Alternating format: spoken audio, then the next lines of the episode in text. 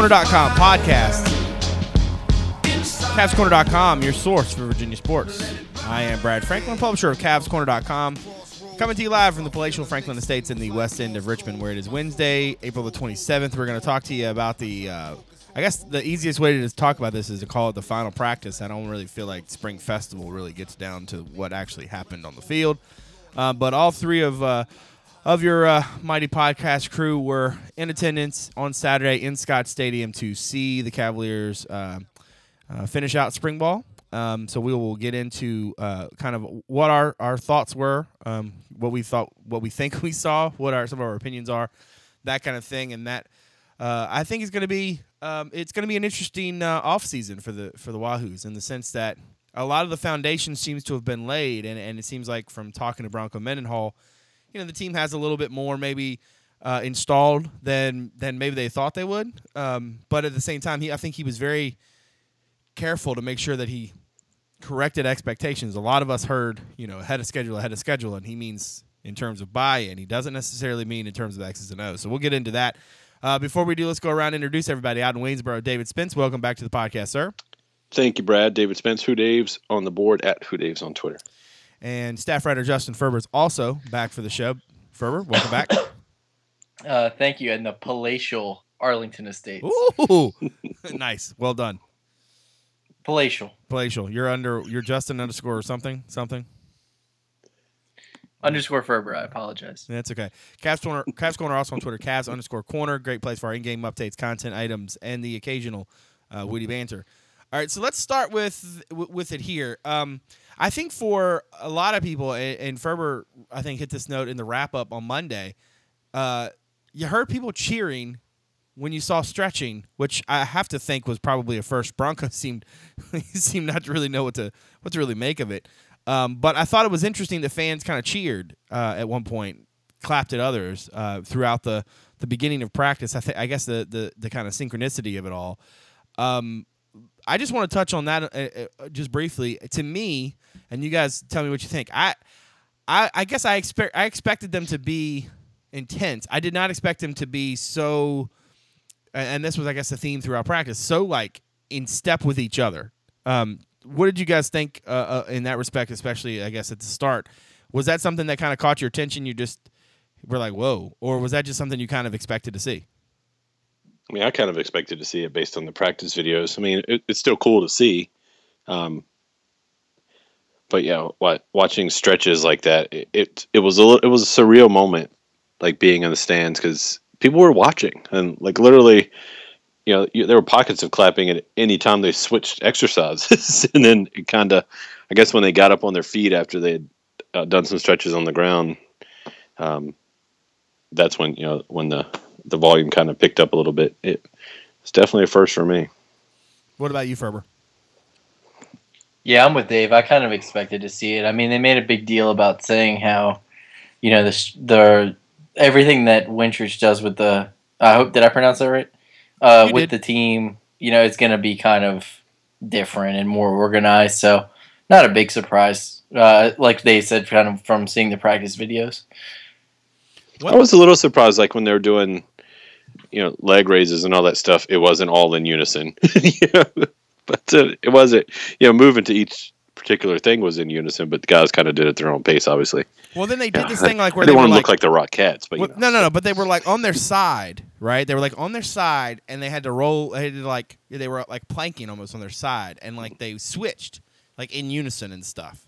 Yeah. Um, but then also too like when the when different groups would take the field. So there was a lot of eleven on work. This was not this was not like a normal kind of practice. It was definitely a practice designed through the prism of, of 11 on stuff. But like it seemed like to me like when when you saw the guys when they were taking the field, they do the you know they I, I think they say UVA, and then they all Yeah. go down and then they say who's. Um, but it's a it's an interesting thing that I noticed uh, in the past with BYU. But they do they like when when guys take the field, they go in together. Um, I, I like the uh, the symbolism, and I think it kind of reinforces the message. Um, I was also super impressed with like how involved Wintrick was. Um, that that was something that was a little new to me. I mean, in the past, Virginia's strength and conditioning coaches have have been involved, but maybe not to that level. Um, at least as far as I remember. Um, I might be wrong on that. But Well, they changed a few times, so I mean, it, it was wasn't like any continuity there. So Yeah, that's a good point. Um, but I, I will say, I, I talk about Wintrick for a second. I, I was I was impressed with not only how his intensity, but how involved he was, and also the way that the guys seemed to respond to him. Um, there was definitely a um, he definitely demands respect, and you can tell that the kids respect him. But that, I think that was maybe that's another thing to, to of nice segue. Like above all, um, the thing was run efficiently. Um, it was it was very much uh, there was a lot of accountability. I mean, I, I think I saw one offensive penalty, and that dude definitely did some up downs. Um, you know, and after every, it seemed like after you know when when when groups of guys came out, there were th- maybe mistakes that they made, and um, and you'd see a handful, a, a guy here or a guy there, doing some up downs. Accountability clearly at a whole other level. Um, was yeah, that- Brewer did up downs. Wait, what? Did he throw a pick? He must have. I think he. Yeah, I think he did. Uh, it, no, it was something to do with how they lined up or something. Yeah, He that's Said something about it after the practice. He said something about they lined up incorrectly or like they didn't get the play off in time, even though there wasn't a play clock. Something like that. Yeah, that one cracked me up because I don't know if you you guys are watching that, but Brewer was doing the up downs, and like I think Bronco was in front of him and Beck was in front of him, and they were both focused on the next play. And Brewer's just doing up downs, and he, after he does a few, he'll like raise his shoulders, like, "Is that enough?" And he just keeps going until finally someone turns around and said, "That's it." Yeah, It Tim was- Harris. Tim Harris did the same thing, and he did so many. I thought he was gonna die. well, yeah, there were a couple times where Tim and, and Trey Harbison both, I was like, hey, could somebody maybe go check on them just to make sure? because, like, uh, they were giving Harbison a lot of carries. I, I think um, uh, that was one thing that was interesting to me is that I didn't see a lot of uh, of Mizzell, um, you know, taking snaps at running back in those uh, those drills where essentially it was it was based basically um, the running back's gonna gonna gonna run the ball right at you and you need to stop it. But Harbison got a lot of carries. I was really impressed with him. Um, I thought he was he did not look like a guy who had been on on grounds for you know a few weeks of half a semester. I mean, he looked like a guy who uh, had had had been in, in the system for a while and and he fits. I mean, you can tell that like they like bigger backs. They like to have they like to have playmakers at, at obviously, and they certainly want to have a guy like uh, Mizzell or a guy like Zaccheaus. But in terms of the running backs, I, you get the feeling that Harbison might be the future, um, just because he, had his he has his really cool ability to just get a few extra yards every time, and he and he does a thing where he kind of he he anticipates con- he's got good vision. He anticipates contact, and he always seems to go forward. Um, you know, he's not a guy you're going to bring down from behind for a loss of one. I mean, he just seemed to do a really good job at, at going ahead, and, and I think that's part of, you know, part of the style uh, of this offense is they want to keep taking it to you. And he's a he was lowering the boom on a bunch of guys. I was I was really impressed with him. Who were some other guys on the offensive side of the ball that you, you guys were impressed with? I, I liked the no number. no, it was uh, it was a little challenge. I mean, No number had an up and down day. yeah, no number had a you know, No number. heck of a game. Um, it was challenging, uh, you know, at points during the day, especially, um, you know, when the play was on the backside. It was really difficult to tell what was going on. But I thought Harbison stood out to me a lot. You know, once I was confident that's who it was. Um, it, like you said, you don't really think of a big back and and and an up tempo system, but it makes sense. I mean, you can hit a guy with a 200 plus pound guy, hit a team with him every 15 seconds. That's probably good for breaking them down. Um, yeah, I thought Dowling looked good. Levrone looked good. Um, Warren Craft, who I found out later, that's who I was looking at. he looked pretty good. Um, I mean, the, I thought the starting lines looked pretty good. Um, you know, there wasn't anyone that stood out. Uh, Yeah, I thought at times the defensive line took advantage. I don't think, especially what was it the um, when they were doing eleven on, and it was mainly it was play action or run. The Skelly? Is that what they called it? Ah, I can't remember what they called it. I don't Yeah, I think think. no, it wasn't a skelly. Skelly, Skelly seven on seven. Yeah, Oh, Skelly okay, my said bad, it was- my bad. Yeah, it was it was eleven on, and they were doing play action and run work. So the you know the defensive line was reacting to that. So they were you know pinching down hard anyway. Defensive line kind of dominated that, but right. um, and then uh, Tim Harris kind of stood up. stood out to me just because he's been you know criticized so Cooped much. up. I kept my eye on him. He's been cooped up for for three Yeah. years. I mean, there's some there's some yeah. standouts. All right. Well, let's let's try to focus on Ferber. Try to focus on offense. Uh, even though, Yeah, I was gonna say I don't think he said defense. yeah, but- yeah. I couldn't help it. I got Dave, carried away. Dave, Dave just basically wrote his own rules. All right. So offensively, who who who kind of caught your attention, good or bad? Yeah, so the two people. Well, I'll start with the good. Um, the two or three, yeah, three guys that kind of caught my eye uh, were Zaccheaus. He had a couple big. I think he had two or three touchdowns. Um, he had a big game or whatever you want to call it, festival. Um, and uh, and Levrone. Uh, Levrone also had a couple big plays. He, I think he's going to play a lot on the outside with Dowling. I think that's pretty much the pecking order at this point. Uh, I also was impressed with Jordan Ellis. I thought he had a pretty decent practice. He's kind of forgotten about within that running back group, but he's. I mean, he he showed a lot of what he showed at points last year when he when he had the opportunity. So thought he was pretty impressive. Um, in a bad way, the quarterbacks. Yeah. I thought they were average to not good. I don't know. Um, I mean, I it just felt like there was a lot of. I, I don't know. It, was a lot of missed throws and just like the first throw of practice was Connor Brewer throwing a five yard out and it was just in the ground, and the neck and then John's first throw was like a overthrow to the tight end, like well overthrow. So or whoever or slot guy, I guess. Um, but overall, I was not very impressed with that group. Yeah, I think to me, first off, the running backs have to stand out because that, that group is as deep um, as anything. I mean, that you, you just made a great point. Like Jordan Ellis had a really good practice, and like, where is he? You know, where where he and Harbison on the depth chart? Like buried, right? I mean, that that group is really deep, really strong, um, versatile too. If you think about it, I could see a scenario where they they use Mizzell a lot um, with Zaccheaus moving him around a little bit and then have other guys in the backfield. Um, I, I think we're we might finally get to see the two back kind of uh, look we've been hoping to see for like two seasons now. Yeah, I mean, with Ellis, Harbison, um, Zacchaeus, and, and Mizell, you, you've almost got like two, you know, a couple two man teams you can put together big, big, little. Yeah, because um, we haven't even and talked has a lot of about Hamm or Reid. I mean, like if you think Yeah. about, it, I mean, like this, it's an incredibly deep group. Yeah, Yeah, and at, at one point uh, after practice, and I cut this out of the story because it didn't really work. But um, after this, after the practice, Doug Dowdy, um, shout out to Doug Dowdy, um, asked a question about how they're going to use Mizzell and Zaccheaus, and whether uh, Mizzell will be a running back or a wide receiver, and and Mendenhall, and that's why I think going back to Brad's point about how he didn't get a lot of reps in the running, like the run play, the play action stuff. I think it's interesting because he made a point of saying, "Oh, he's the primary running back." Like, but he also made a point of saying they didn't want to show everything in this setting.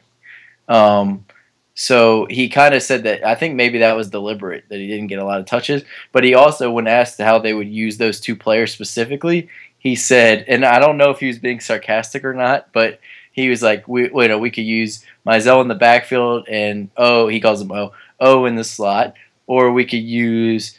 O in the slot and Mizzell in the slot, or we could use O in the backfield and Smoke in the slot, or we could use O in the backfield and O and Smoke in the backfield. or, like, or wide receiver too. He right, said, and I was like, how long is receiver. this going to go on with all these different scenarios? Yeah, he kind of yeah he He made a point of saying they're going to try to get them the ball a lot. He said that. He said we're going to try to get them the ball a lot, and he also, you know, made a point of saying they're they're going to move around a lot, which is good. Yeah. And that's what I mean. I even you know, disparage Steve Fairchild all you want, and he definitely deserves a lot of blame for stuff that happened. But um, I mean, he did do a pretty good job of moving O around at the very, you know, Right. at least. So. well, the Yeah, the one thing you can say about BYU is I don't know if you guys remember like scouting them, you know, the 2000 was it 13, right, when they came here. right. Um, I mean, at that point, uh, Hill wasn't a very gifted passer. I mean, that offense was Taysom left, Taysom right, Taysom up the middle, and they did it over and over and over. So, I mean, I think they've proven that they're not they're not gonna like, you know, in the past we would give Fairchild a hard time. You make everything look so complicated instead of just taking the easy. BYU, you know, at BYU, this offensive staff certainly showed they're willing to.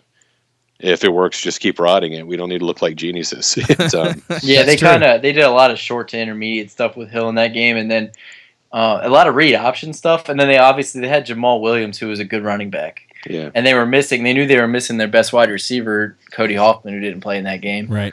Uh, so they kind of relied a lot. They did a lot of those pop passes where Hill would like roll out and then just throw it to the sideline, um, stuff like that, like little easy stuff for him, so he wouldn't make a mistake like throwing a pick at the end of the game Right. and losing the game, perhaps. It's funny because like nobody ever brings that up, but it was kind of one of those like, oh wow, kind of moments. Um, but no, like with this team, to me, because you do have Zaccheaus and Mizzell, because they both are all-purpose kind of guys, like you you should have one of them on the field at all times.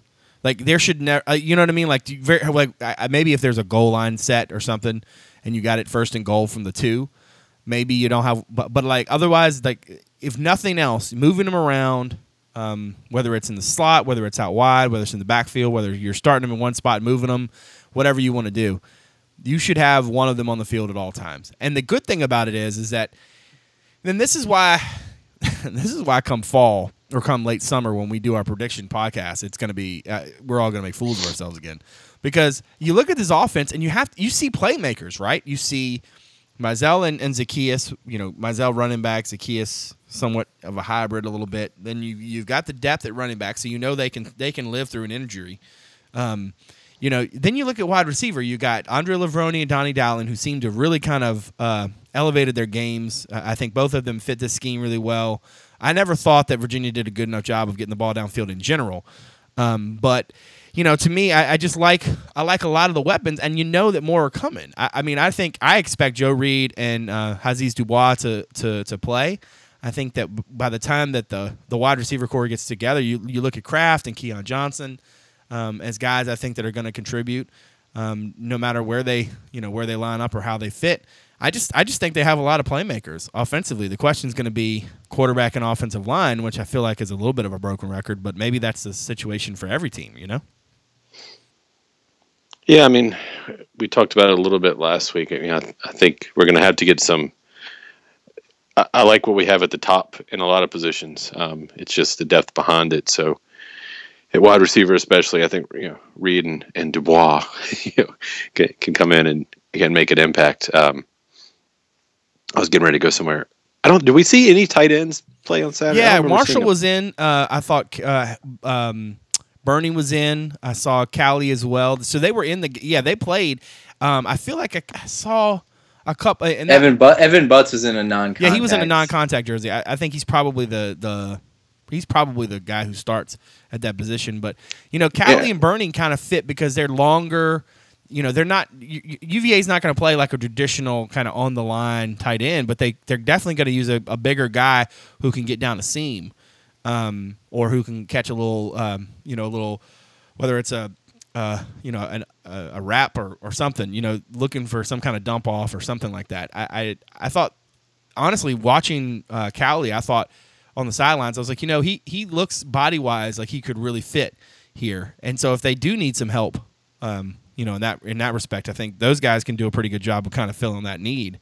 Um, because Baumgartner is, even though he was a tight end in high school, he is pl- he is apparently practicing a defensive end. Though I don't remember seeing him.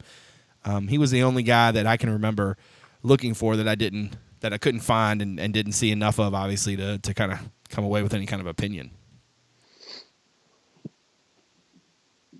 So let's talk about. sorry, I, th- I thought you guys would, would pick that up. Okay, let's talk about defense. Um, so I think we all agree that the question marks on, on offense are, are clear. Uh, what are your question marks on defense, and, and what did you see to help you answer them?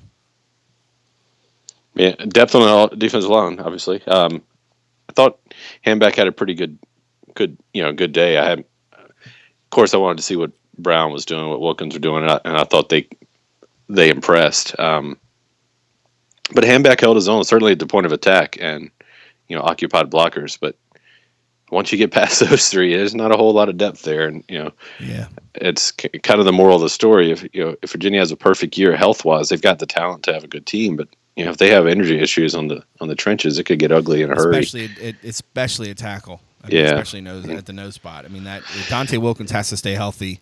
Uh, he should walk around grounds in a in a bubble. Um, maybe one of those. Uh, um, those rolling, you know, those things that they bring to like games. You know, those Yeah, big, yeah, those big yeah. balls, and the guy stands inside. Like just let him out on Saturday mornings. Um, yeah, I agree. I thought Hanback was way. I don't know. I it doesn't. I guess in some ways it makes sense, but he he looked way more comfortable um, in that role than I expected him to look. Um, mainly because you know even even when he he was a recruit, he was still going to be a defensive tackle. Um, the the question mark I have aside from just depth on the line is is is who, how the linebackers shake out. Um, you know, you, you got Kiser in the middle, um, in one of the middle spots, and so you feel really good about him, obviously. Um, then, but after that, you're, you, there's just question marks. You know, you get Bradshaw or Stalker inside. Who ends up being outside? Can um, I, I know Chris Peace was in limited contact, um, but you know him, Simmons, um, Corey Jones, Malcolm Cook. You're looking for some some guys to to, to kind of catch on. And then my other question is, how? I guess maybe because I, I'm I was so used to Groh's three four, which was very much you know they didn't necessarily rotate a lot of dudes. I wonder like of the of the linebackers are are does he is he going to look to play four and kind of keep that group together? Is he going to look to play multiple guys? You know, is it going to be you know he play, he rotates three guys inside and and three guys outside? How's that going to work? Um, to me, that's that's the the biggest question mark to me because I mean death is one of those things that either is or it isn't. Um, when you talk about when you start talking about who's going to do what and how they're going to be able to perform, that's that's my question. I mean, you know Wilkins and, and Brown and, and probably Hanback if if Stephen Wright can't um, unseat him there, probably your your defensive your defensive linemen. I mean, your linebackers right now are really up in the air.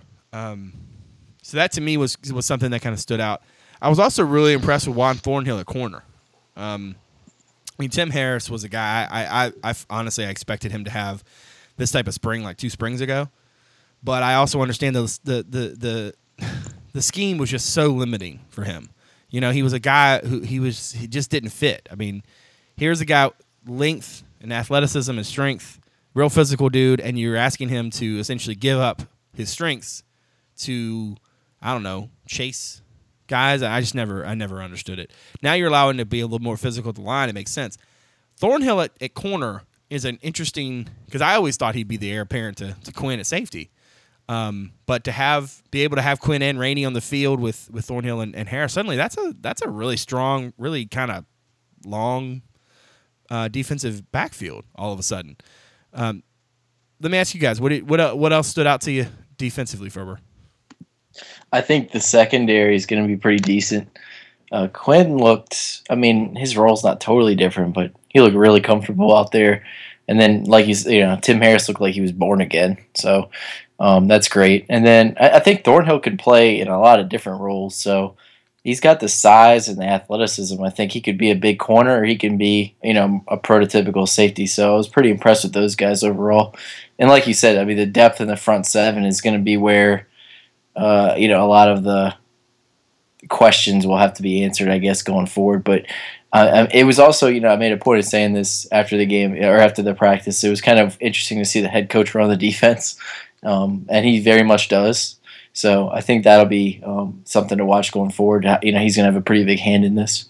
Yeah, that was that was interesting to me too. Was like watching him do the hand signals and stuff, and he does them so like nonchalantly, you know. Yeah, it's like he's trying not for anybody to notice that he's doing it or something. Yeah, Yeah, I mean, I thought the communication in general was pretty interesting, but yeah, touching on Thornhill, he's just, you know, you you see some. He's probably one of the most athletic cornerbacks. I'm trying to think. I mean, we've had some good cornerbacks come through um, recently, but I mean, he's just for a guy his size to ha- be so fluid um, and so quick. I mean, he's just got all the tools. you, you want to? I'm gonna I'm gonna drop some serious knowledge on here. You ready? Please for this? do. You ready for this? You know He's who he reminds me basketball of? If you took Muffin Curry and just stretched him out, that's who he reminds me of. And I don't, I, I don't know why. I watched him one point and thought, man, like if you, it, yeah, if you took, if it was like one of these. It was like it just hit me. I was like, if you took Muffin Curry and made him taller, like that's what he looked like to me. And I wonder, oh man, was it Bronco? Yeah, it had to have been Bronco we were talking to. And he mentioned about Thornhill essentially moving all over the field, like he could play multiple spots, like Ferber just was talking about. And I got to thinking, I was like, you know, he has he has some interesting pieces here. He could he could do a lot with guys in the secondary and be really exotic about blitz packages and stuff. Like you, I think they're going to do more with that, and it makes sense because you're going to have more guys at the line of scrimmage and whatnot. Um, but that was just something that came to me is that Thornhill because I think. I mean, he just is. He's such an all-around athlete, and he's so physically he's, he's built for it. But then also too, I think because because he was so prolific on both sides of the ball, I think he has a better feel for. Uh, yeah, I really do think this is a situation where a kid who was a quarterback, uh, you know, off, an offensive guy is able to understand some of the defensive aspects a little bit more. I'm really interested to see what Nick Howell does with him um, because I think that's going to be um, that's going to be huge because this defense, this secondary is actually, you know, with the exception of Thornhill, extremely experienced, right?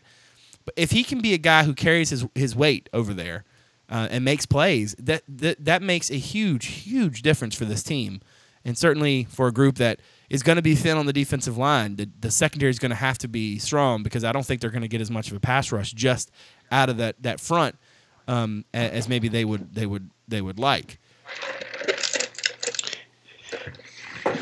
Um, the other thing to me defensively um, is going to be um, how it's it, it's a scheme I think that fits the the the mindset of, of what Bronco wants to do.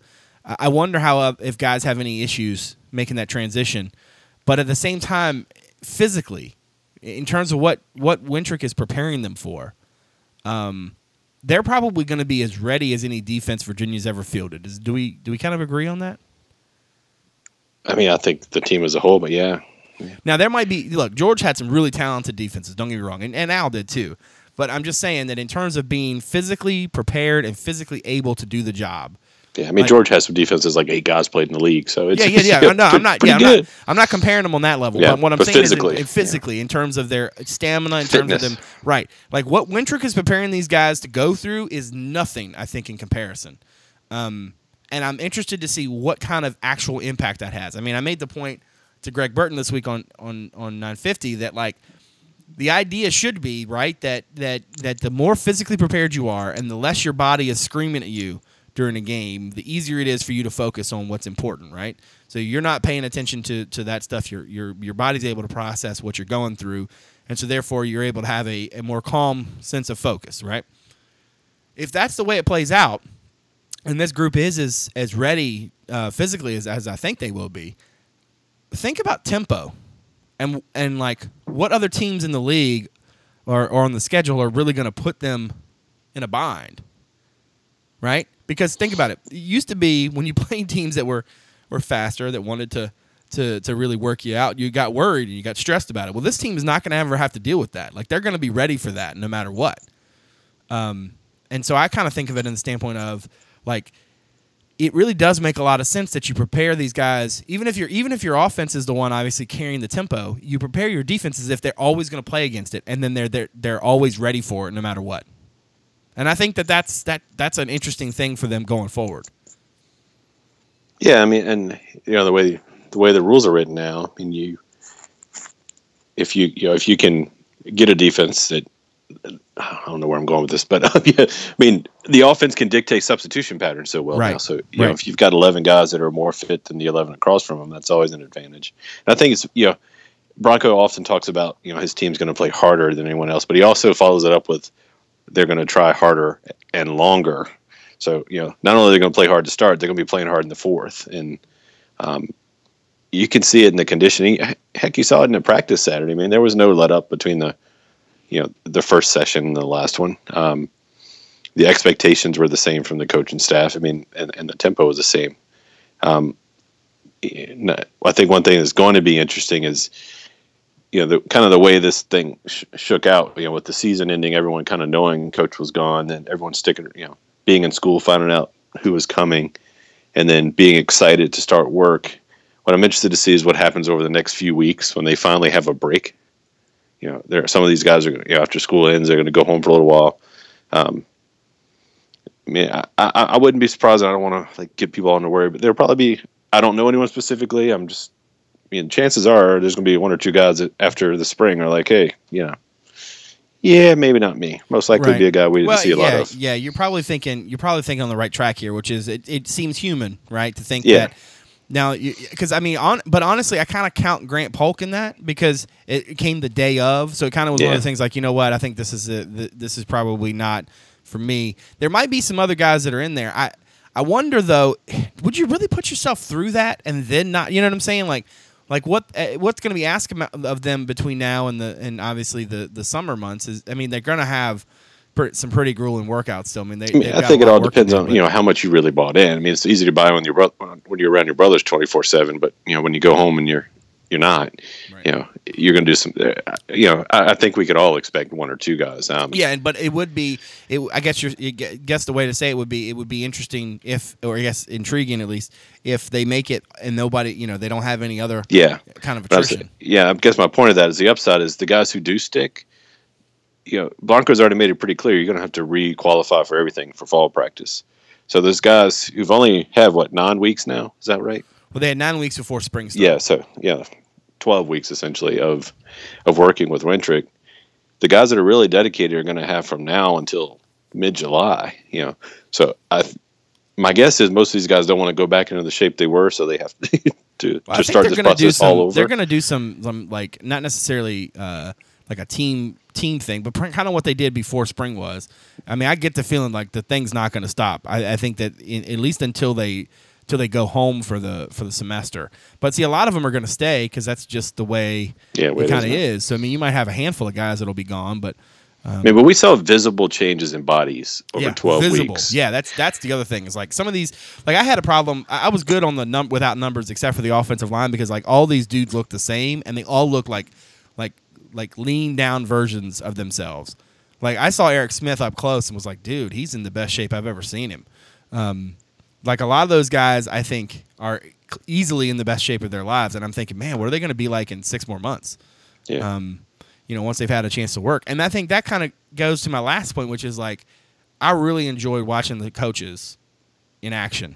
I mean, they are as intense as as they are. Like you see them like on social media and whatnot, and you you get the sense that like, man, they're all over the place. But like seriously, like during a practice, they are as high energy as anything I've ever seen. Um, I can't think of a coaching staff that, that that is that involved in each and every aspect. I mean, they are running, they are into it, they are. I mean, like even after the play, I mean, I think Shane, I saw Shane Hunter like sprint to the ball like ten times in one in one little section. You know, it was like every play he's sprinting to the ball. Um, and he's a coach. I mean, that's just to me was a was was kind of was kind of striking. Just how Didn't much Daquan Romero do a rep? yeah, I watched Daquan Yeah. Romero go through a rep. Um, with uh, they were going through. Uh, well, what, what was it? They were doing. Uh, it was like corner. That was like individuals. I yeah, think. it was like in in the individuals, and he was like showing one of the kids how to do something, and he did it himself. Like these guys, it, the culture is we're all in it. Like they really are. Like they are. The coaches are in it, and like I've seen some comments that have come, you know, from different players about last year's staff in various stories and various uh, uh, outlets, and I saw I saw one prominent tech. Uh, uh, I don't what the hell you call it tech. Uh, he's not a writer, radio personality. Talk about uh, you know throwing Mike London in the bus, and I'm like, I don't necessarily think they're throwing London under the bus. I think what they're saying is is that the old way that they did things was stale, and like they didn't have the the staff was not. Wait the a minute. staff. Wait a minute. You mean the tech fan? You know, tech people who ran Beamer out of town? No, I'm No, just I think what I think what he really meant was like they weren't trying hard enough to fix it. right, right. Like, like, they it was like they sitting were just around. gonna they were content to keep things the way they were. right. And I also think his comment was probably more directed at the assistants. Right, and that's what I got was that like is, is the idea that you never saw Fairchild and Tenuta and, and these guys on the practice field running around like they all they handled it much more like a like a pro coach might, you know. Um, and the reality is is that like yeah things were broken and nobody seemed to be minding the, the shop. Whereas these guys, it's like they're all over every detail, and you get the sense in watching Bronco like that he very, he doesn't miss much. Um, man, he is. You don't get the sense that he misses much at all, but also too like he has a process for how he evaluates everything. Um, when he he goes at the end of practice, we, we do this little uh, presser with him essentially, and then he starts listing out all the things that the the staff is going to do, and he basically gave us their entire itinerary between That now was and insane. He went he went through like twenty five things. He's like, and we were like, this, what the and hell? When's he gonna and then We're stop? gonna do this, and then we're gonna do that. I mean, like most coaches would be able to tell you, like, yeah, we're gonna take a few weeks and we're gonna do this, this, and this. But like he played, he like he act is almost like as if in his brain he was reading off the itinerary between now and and the start of camp. It was If just you listen to the quote, it would sound like he read it off a piece of paper. yeah, except uh, I, I- except he all he was doing is he's pointing. He was like, wasn't he? He was like pointing up, and he was like, we're gonna do this, and then do this, and we're gonna do that. It was it was pretty. He also gives them like a month off, which I I feel like I feel like in the past, like guys get like a week or so here or there, but like I guess the idea being that he makes it so they can actually go and do something like with their family. July is usually like the slowest month for the coaches, so but they would still I mean, do. that's when they'll go on vacation. I wonder if that's normal. Though. I mean, a lot of those guys haven't moved out here yet. Like Atuaia's family's still in Utah. He's got to go get them. Um, Yeah, he, So, his last night yeah. was at the Cav Inn, and I talked to uh, Robert Anae's wife, and they were just uh, in the process of still moving. So it sounds like they were waiting until after spring f- for them to finish like their their spring evaluation, and then for everybody to come. I think some of the other families have come, but it sounds like everybody will be here within the next couple months. Um, yeah. so that's a that's an interesting. I mean, like I said, I just think that watching these guys work was just kind of fascinating. And Yeah, I you, I don't know. Did you guys notice, like at the open, um, you know, towards the hill, there was a couple players in the red jerseys, and then a couple guys. Who, I don't know what they did. I, I don't know who it was. I couldn't figure it out. But the entire practice, they were just dragging each other. Yep. Yeah, Like, basically I think it was Justin all the, Anderson who was on them the whole time. Um, no, there's another there's another strength and conditioning guy, Okay. uh, one of Frank's uh, assistants who is a is a kind of a similar build. Yeah, they were Um, doing like dead man carries and yeah, dead. I don't and know. They I were guess over was a the wall, and they were doing like a squat against the wall, and then like some of them were just walking the field the entire time, which is not uncommon for guys who are you know in limited contact who are just conditioning, like to continue to do something. But normally they just walked or ran. You know, in the past, like I'd never seen guys doing that kind of stuff, like dragging each other around, and I mean, like yeah, yeah, they they, were they really were like full padded, and you could tell they would drive like four, you know, five or f- six steps and just be ready to pass out and have to keep going. I mean, that was very distracting to me because I just couldn't stop watching it. well, if you could see football with with players and numbers. Um, Yeah. I meant to, you know, it's funny. I, I I thought about this about five minutes after Broncos presser ended, but I wanted to ask him like, so could you have done the numbers, or are they still not there yet? But I also think that like maybe it was better that I forgot because, man, some of these, um, you know, some of this process stuff has has gotten really beaten down, which I think honestly maybe Broncos happy with because then he didn't have to he didn't have to sidestep too many specific questions. You know, pe- people were very enamored with the shiny objects and not necessarily paying attention to the details that you know I think he would probably like to keep to himself. Um, but overall, I mean, looking at it as a as a practice, I think it was it was enlightening for for a lot of ways, but also too it definitely underscored some question marks that the Cavaliers have to answer as they go into uh, into the off season. Um, you know, it's it, it looks to me like a team that can that can easily make a bowl game with the schedule that that they have. The question is going to be. Uh, whoa, whoa, man! Don't, trenches. don't No, I'm just saying. easily around. No, no, I'm just saying. I, I really do believe that. I think they have enough talent. The question is, can they get enough production on the trenches? Um, We've had them go to a bowl game for eight straight years. Of course, yeah, but that was it. that was craziness. I mean, that was just that was craziness. I'm I'm talking about like if you look at the schedule, Yeah, it's no, not. man, and giving you a hard also also think about like this. One of one of us didn't have. That's true. Ferber Ferber never did. Ferber was always the realist of the bunch. Um, there's a lot of change throughout the for, throughout the league. Um, you know, lots of new faces, lots of question marks. I mean, you know, teams replacing quarterbacks or multiple offensive linemen and quarterbacks. I mean, you know, just in the just in the um, you know, just in the division. Um, if you think about it, uh, you know, in the coastal. I mean, there's there's a lot of lot of lot of unknowns. Um, Did we really go this whole podcast and not talk about the quarterbacks? we kind of did at the beginning. Yeah, well, I mean, We did. Ferber was talking about how you know he thought that they looked kind of. I mean, I, I, I think we can all quickly summarize it. There were, considering what we saw at Brewer last spring.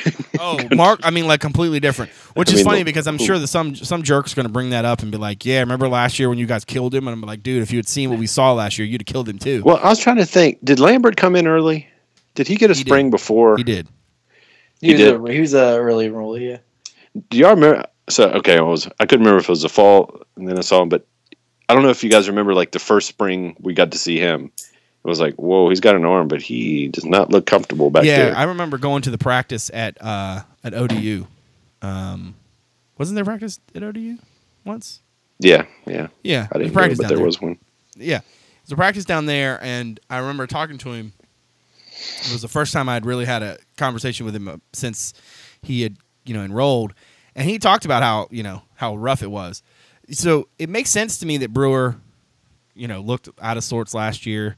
Lord well, he, part of the reason he looked out of sorts is because he wasn't. He's not really the kind of quarterback that's going to do the things that he was asked to do.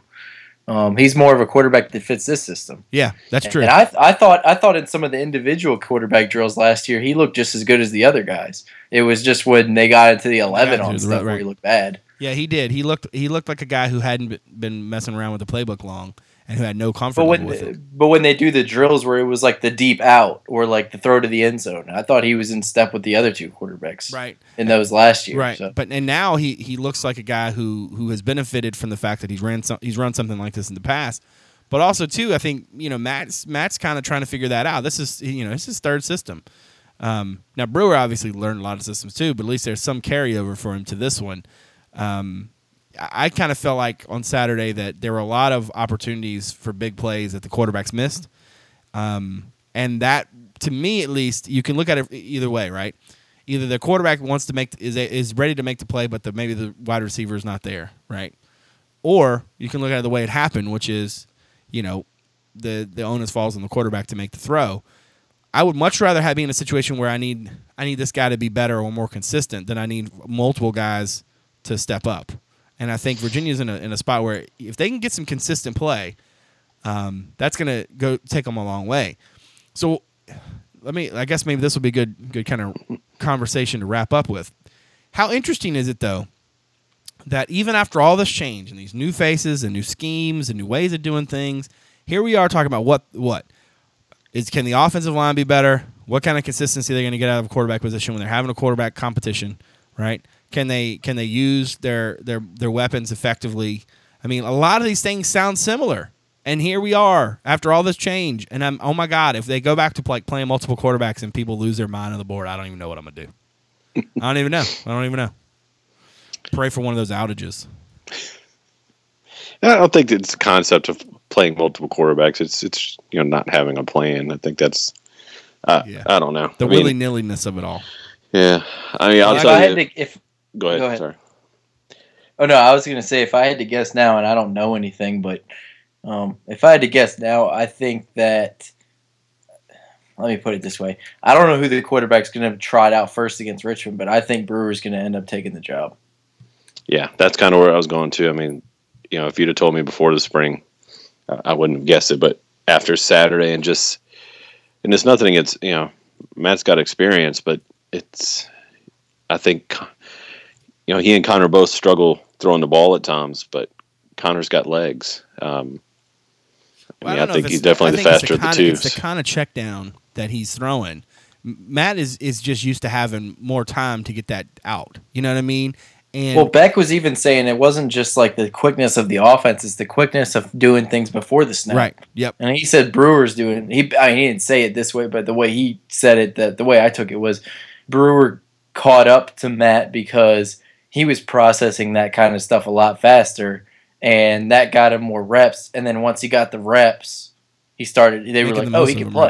right. Well, because you Yeah, I think mean, about it, Connor did play at Texas and Arizona. I mean, he, he, he was with Rich Rod, right? So yeah. Jo- I mean, you think about it. Johns was used to you know coming out there, seconds. looking at the looking at the looking at the defense. You know, I mean, he's used to taking his time. I can imagine that if you've done that for what- years, And that's what Beck said. The hardest transition is to the to the tempo. It's not the running to the line. It's the doing all that other stuff before you snap right? the ball. Being able to identify, okay, he he's a man. I got it, that's this look. I, I- the, you know, I'm gonna do this, and also too, like I said, it's it's the the where the the, the short routes are. You would think, but you know, it seems kind of kind of makes sense, right? That the shorter routes are easier to throw. The reality is because you have to get it out faster. You know, Matt, and at times, I mean, because you think about it, like the offensive line wasn't that great, and yet they didn't get sacked that often. Um, the reality is, is that part of the offense was, you know, they were able to kind of just, I don't know, do that. Um, you know, but but but too often they weren't able to make plays out of it, and that's the thing that has to change. They have to be able to to get the ball out quickly, Um, and and and honestly, I think that's the difference between not making a bowl and making a bowl. Um, and I, like I said, I think this team has the has the capability. The question is going to be can they execute? And again, everything is new and not. you know, it's just it's it's the the entry interesting aspect of the of, of I guess uh, coaching change in this specific instance. I mean, well, I, I guess no coach was going to be able to come in and, and everything was going to be fixed, right? You're going to have to see it happen before you go, oh yeah, okay, they fixed that. Um, but I'm looking forward to the season, and, and it should be um, it definitely should be a lot more. People are going to be a lot more invested. Um, I think there's no doubt about that. I mean, what they get five thousand for a practice, um, and I know people want to make fun of, you know, how many people come to spring games or whatever. But when you haven't when you haven't done anything substantial in like ever, um, and you get people to come out to watch a practice and cheer for stretching, I mean, I think that's a pretty good indication of how hungry they are. And I mean, if you look at it you know the basketball program didn't used to sell out either, um, and yet, you know when when you when you have a team to pull for that you believe in, um, you know has a lot of power. So we'll we'll definitely be tracking that um, as we go forward. I think uh, I think it's a good place to, to put a pin in it. Want to thank everybody out there for uh, for giving us a listen. Want to thank you guys for being here. Um, and uh, eh, we might be back next week. Depends on um, schedules and stuff. We'll, we'll, now that we we transition to the off season. I don't know if we'll be doing a podcast every week, but we'll we'll try to stick to it as much as we can. Um, but again, thanks everybody out there for uh, for your support. For David Spence, for Justin Ferber, I'm Brad Franklin, publisher CavsCorner.com. Thanks for coming out. We'll see you soon.